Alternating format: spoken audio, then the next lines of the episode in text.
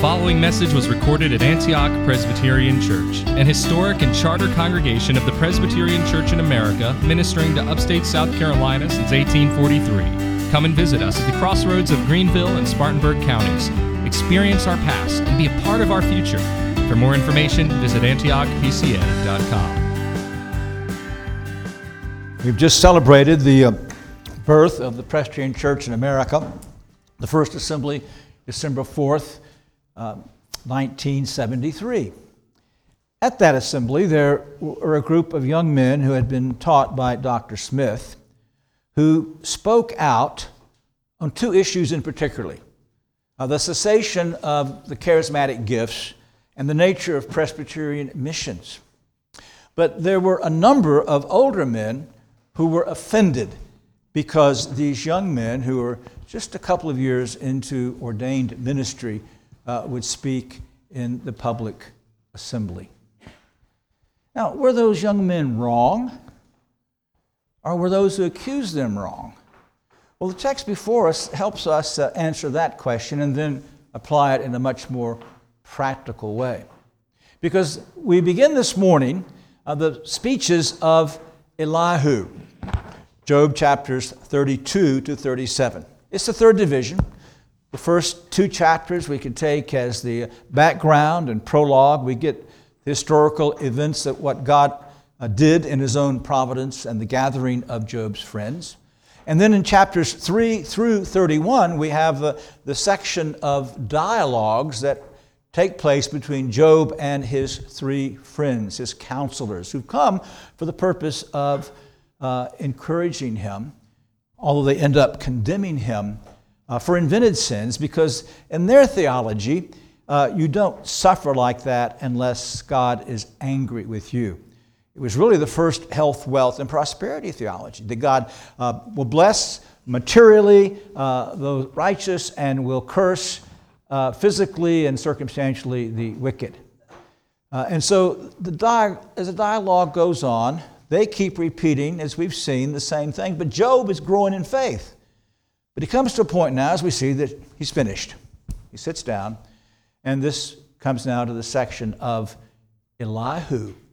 Elihu, whom I am convinced, in fact, is a prophet of Jehovah. Now, chapter 32 gives us the introduction to Elihu and the, uh, the ethos, the apology, apologetic for what he has to say. Uh, because he comes onto the scene from a completely different direction with a completely different set of revelatory facts than what the friends had. And in one sense, even what Job had, because you remember that Job also had bought into uh, initially this idea.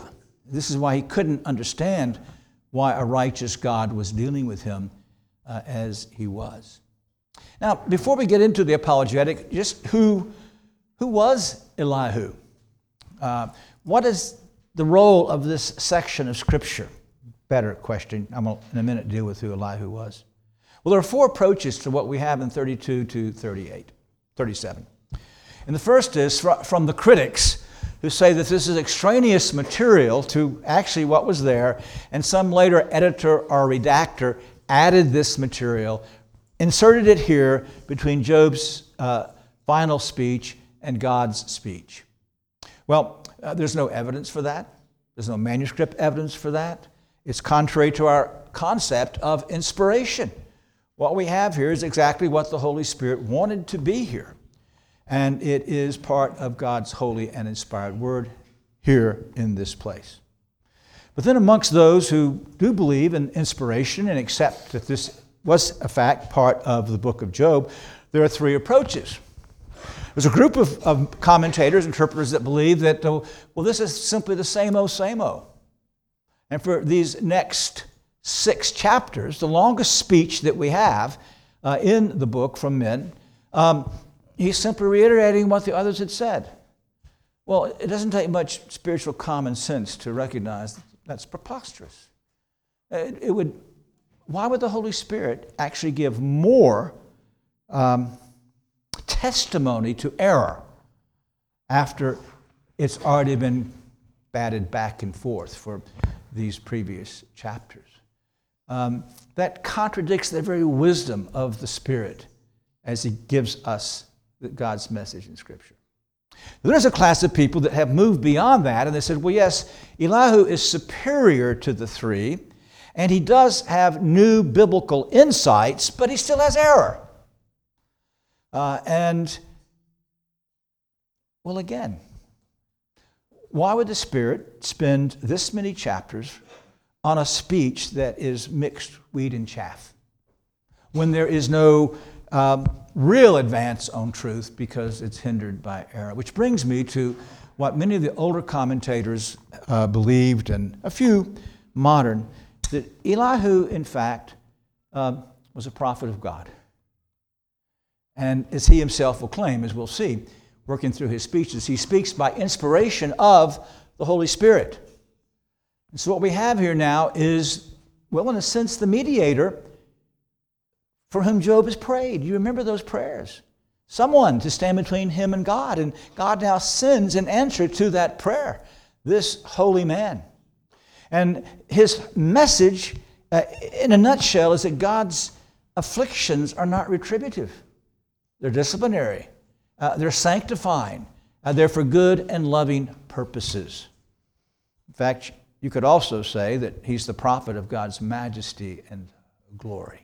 In fact, many then have speculated, because he is a prophet of God, that he is the author of, of the book of Job itself.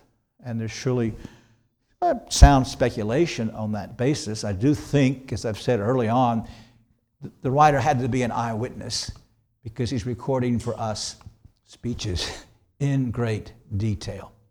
But whether he wrote the book or not, he surely now speaks by inspiration.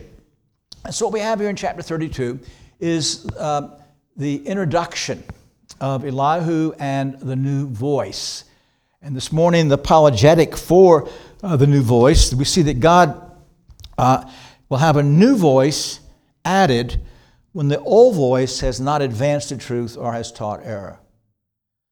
God will add a new voice when the old voices have not taught the truth or, in fact, have taught error. So, outline is very simple. We're going to look at the apologetic for uh, the new voice, the new voice, and then the new message. And the new voice is revealed to us in verses 1 through 5. And this is simply the Spirit's uh, explanation to us who Elihu is, what he's doing now at this moment. So it's the Spirit of Christ who introduces us here to Elihu in these first five verses. Then these three men ceased answering Job because he was righteous in his own eyes. But the anger of Elihu, the son of Barachel, the Buzite of the family of Ram, burned against Job. His anger burned because he justified himself before God. And his anger burned against his three friends because they found no answer. And yet it condemned Job. Now Elihu had waited to speak to Job because they were years older than he. And when Elihu saw that there was no answer in the mouth of the three men, his anger burned. Well, we have the transition. At the end of chapter 31, Job sits down. He's finished. He's had these two lengthy soliloquies, so to speak, or monologues, uh, where he has come to the glorious climax of the defense of his own life and walk uh, in the presence of God with all these witnesses able to testify to what he said. And then we see in verse 1 of chapter 32 that the three friends also, in a sense, sat down.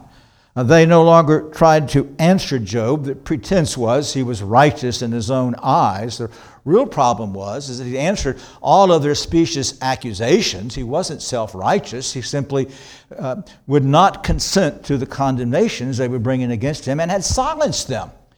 And they had sat down. Now it's in this context that the Holy Spirit introduces us to the most remarkable man.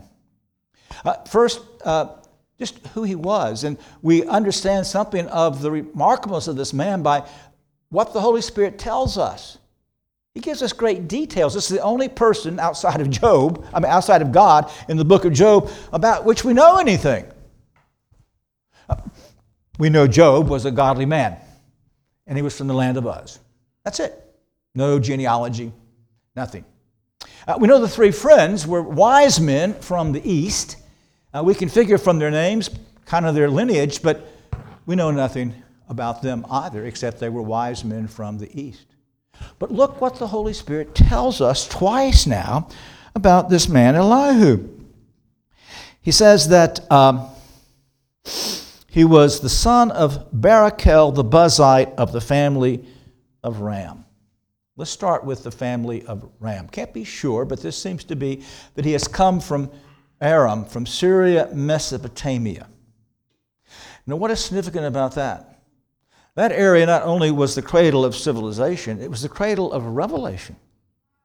It was the place where the Shemite descendants of Noah and Shem had settled, the place from which God would bring out Abram. Uh, this was the center of God's remaining activity between the flood and the covenant with Abraham. Even later, it was known to be the place of revelation because where did uh, Balak send when he needed a seer from God? He sent to this area of the country.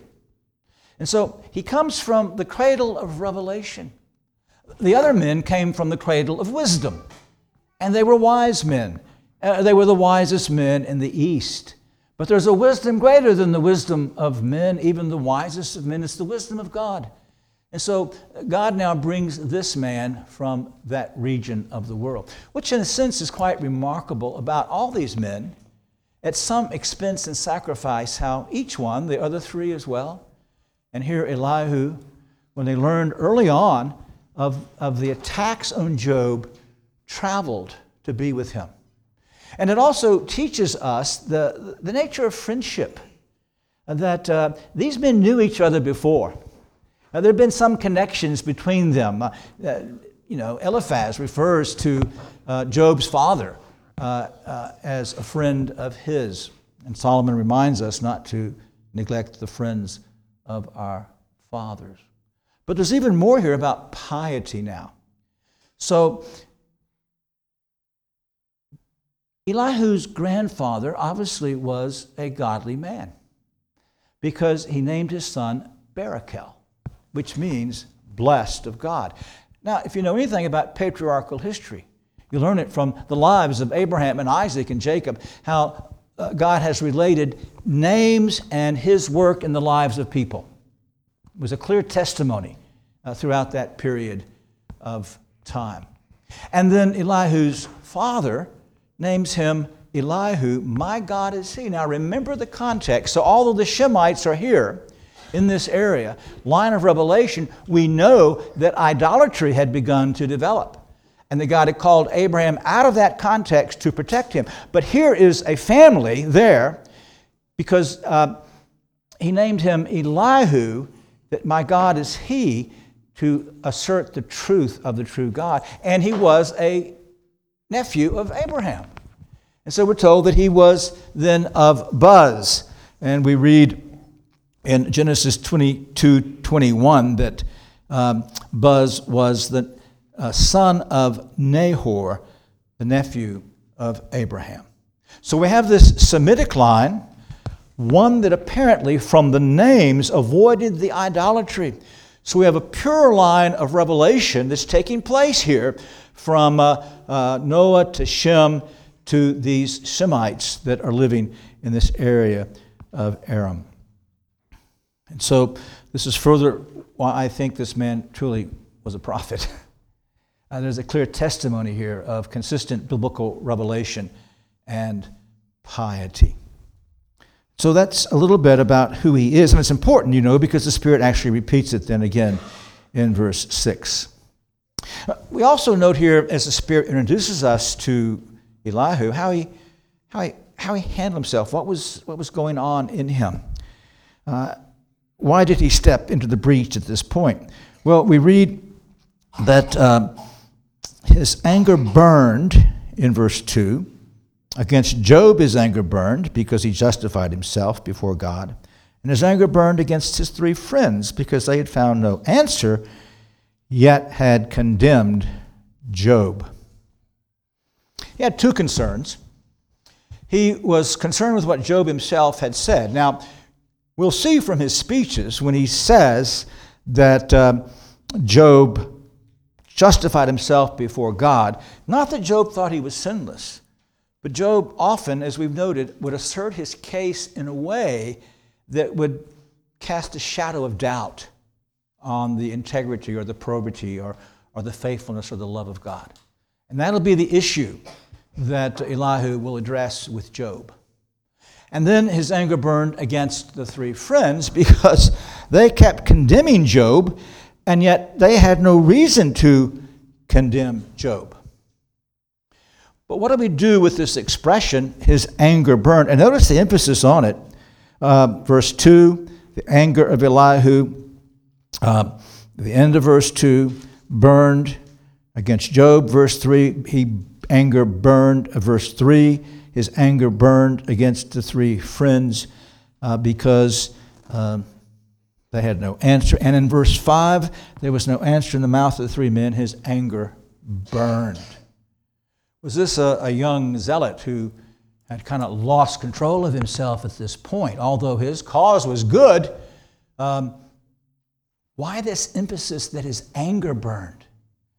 Well, here the Spirit's teaching us the importance of righteous anger and zeal for the truth of God.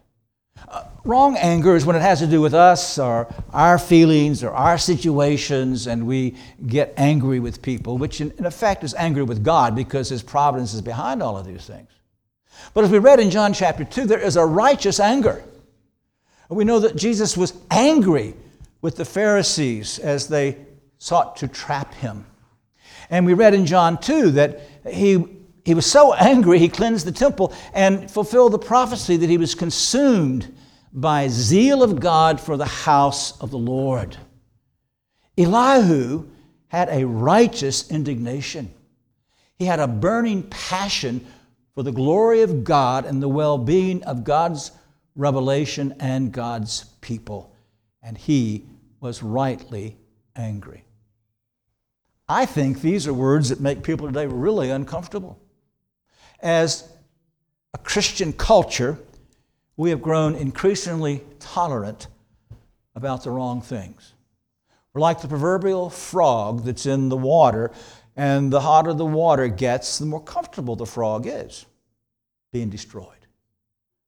We need uh, a sense of righteous indignation, a sense of the Spirit in the imprecatory Psalms not because of anything that's been done to us individually or, or in our families, but because of what is being done against God's honor and, and God's law and, and God's church and, and the persecution of God's children and, and the perversion of our culture and the destruction of children in our own country and the sex trafficking.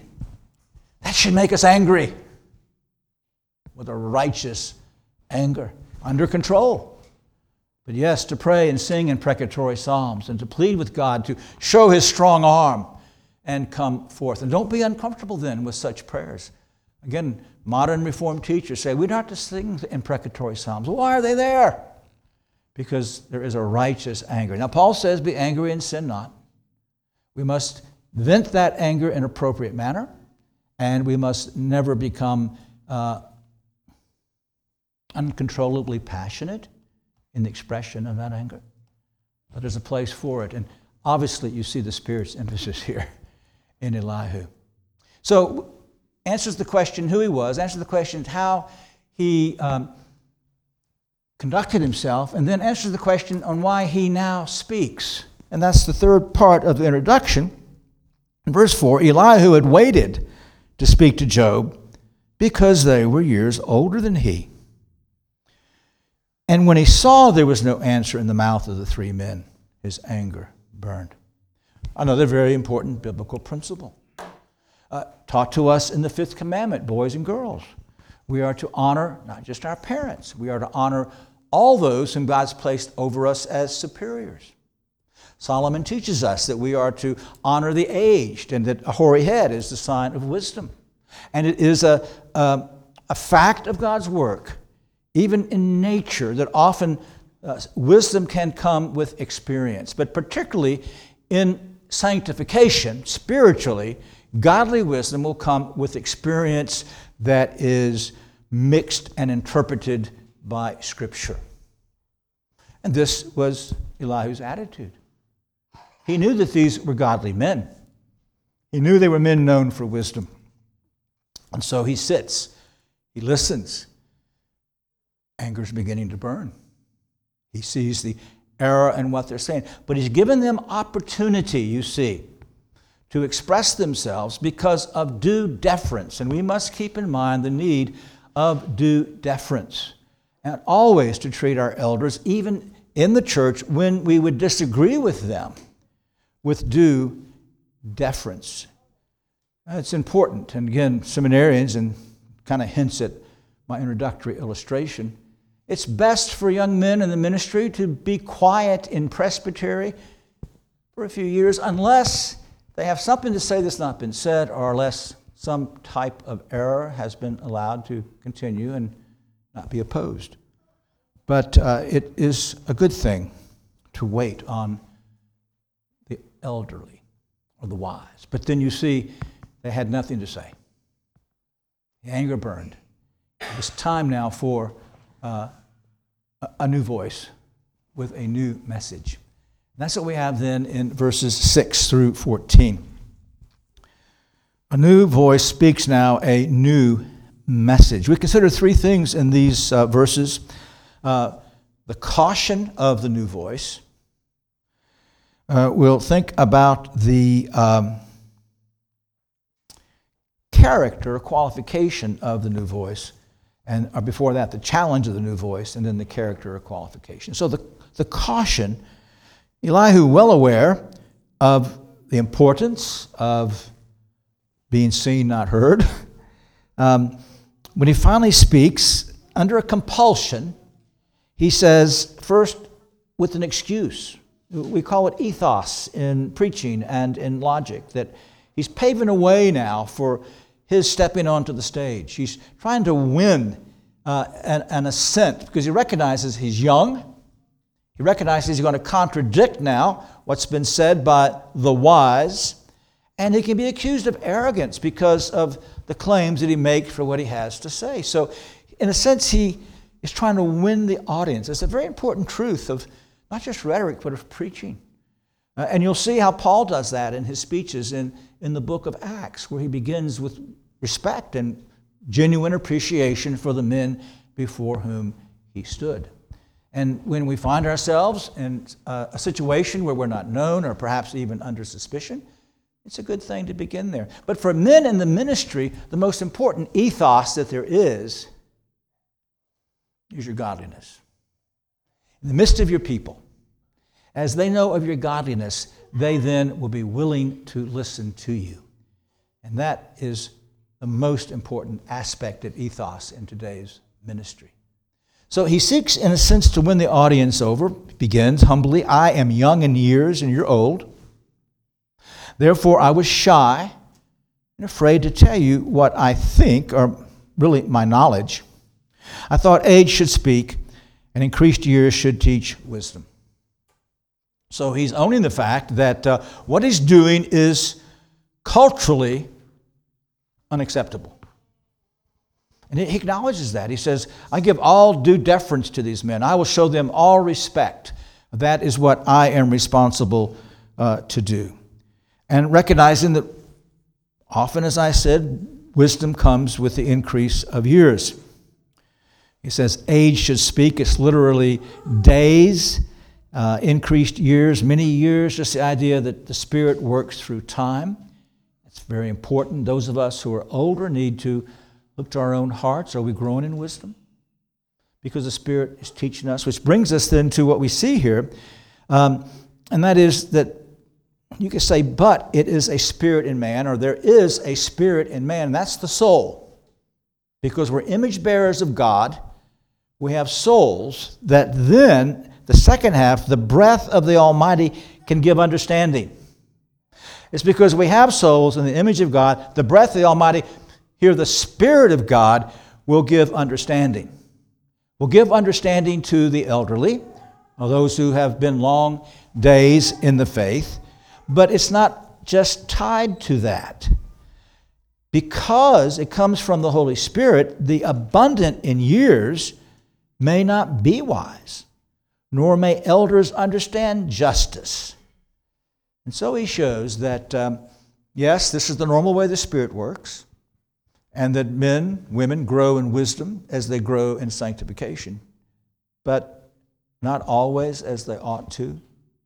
And moreover, it's not age, it's illumination of the Holy Spirit from revelation that brings wisdom. Again, we've noted many times that these men didn't have any written word of God. Elihu would have possessed the oral revelation from Adam through Noah, through Shem, through um, Barachel and, and Buz.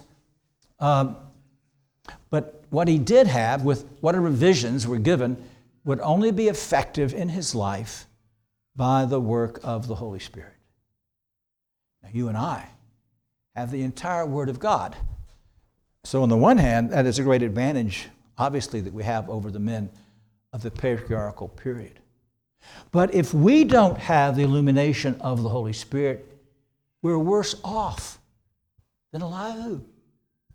As I prayed, the Bible remains a dead book, words upon a page, until the Spirit of Christ comes and gives us understanding that we may behold wonderful things out of the law of God. And so, my friends, as you approach your daily Bible study and reading, as you lead your families in reading and prayer, as we come here uh, for the preaching of the Word of God, which is the most important means of grace, we must do so in a regular, prayerful dependence upon the Spirit of God to make the word become alive to us in our understanding and then working it out in our lives. And that's why our prayer of illumination is not some mere liturgical formality.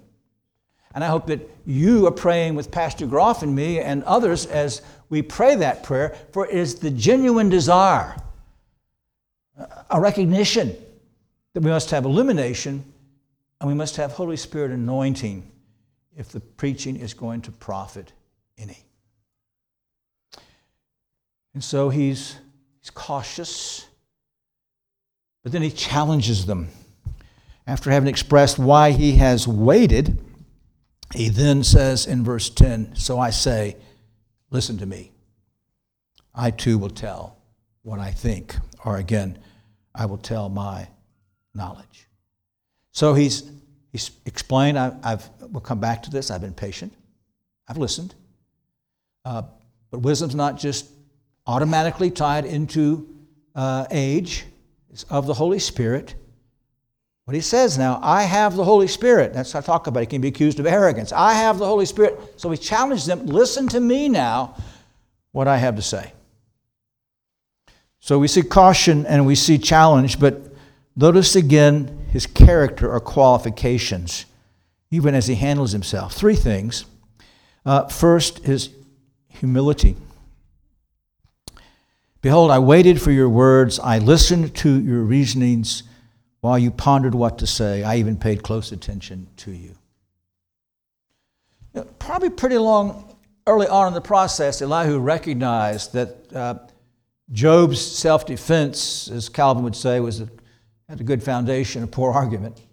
Uh, and the friends simply had um, a bad cause, but you know, they argued it quite vehemently and I'm sure early on that anger began to burn. Uh, but you see that the young man exercised humility and patience. He didn't jump in. I think the words give us the uh, idea that uh, I listened to your reasonings while you pondered what to say. I even paid close attention to you. Uh, the speeches were not as we read them. It's just that uh, Job would speak and then Eliphaz would perhaps ponder a moment before he responded. Job would respond by thinking first. And so there was this pattern. And he didn't jump in, though, you see. He didn't take uh, a momentary silence to insert himself because he's coming with this commitment uh, to honor wisdom, to be humble and patient then as he would speak. And to listen. To listen.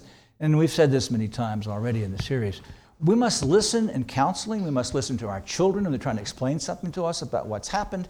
And we must listen when we get involved in any kind of polemics. Make sure that you can uh, repeat accurately what the other person has said. I read once um, a note uh, about a, uh, by a student that had Dabney studying philosophy, and he said uh, by the time that Dr. Dabney finished presenting this particular philosophical system, you were convinced it was true and he believed it. Then he dismantled it. He would say, Have I heard you correctly? Is this what you're saying? And that's really what Elihu's doing here as he's pondering what they're doing while they're pondering. He's not jumping in, he's sure. And we'll see this in his speeches. He knows exactly every line of argument and accusation against God.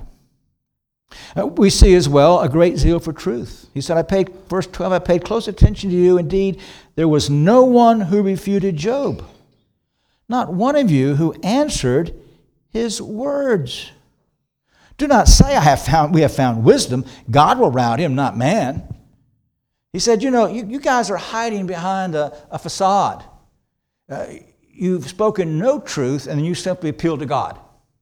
That's your wisdom. Well, God will take care of Job. God will vindicate us. God will uh, show that we're right. And he said, That's not true. You've not spoken truth, nor have you spoken truth about God. So he had a great concern about truth.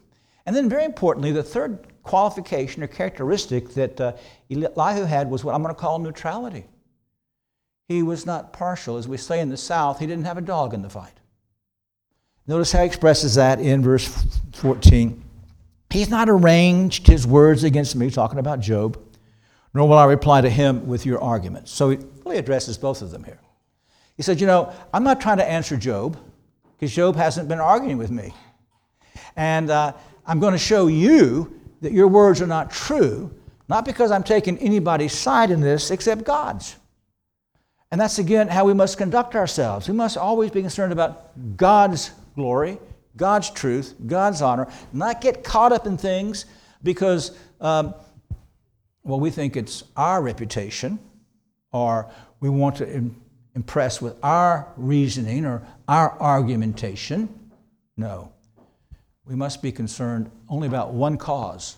You know, Job had already accused him of partiality. And now that's what Elihu says as well. One cause must be the cause, one motivation, the motivation behind anything that we enter into in terms of any polemic or any counseling or any teaching or preaching. And it must be God's glory and God's truth. And so, in this prologue now to Elihu's speech, we have an apologetic for a new voice with a new answer, a new message, carefully paving the way. Coming in, introduced first by the Holy Spirit, which I think is quite remarkable. We don't get that introduction, do we? For anybody else. The Spirit meticulously tells us who this man was.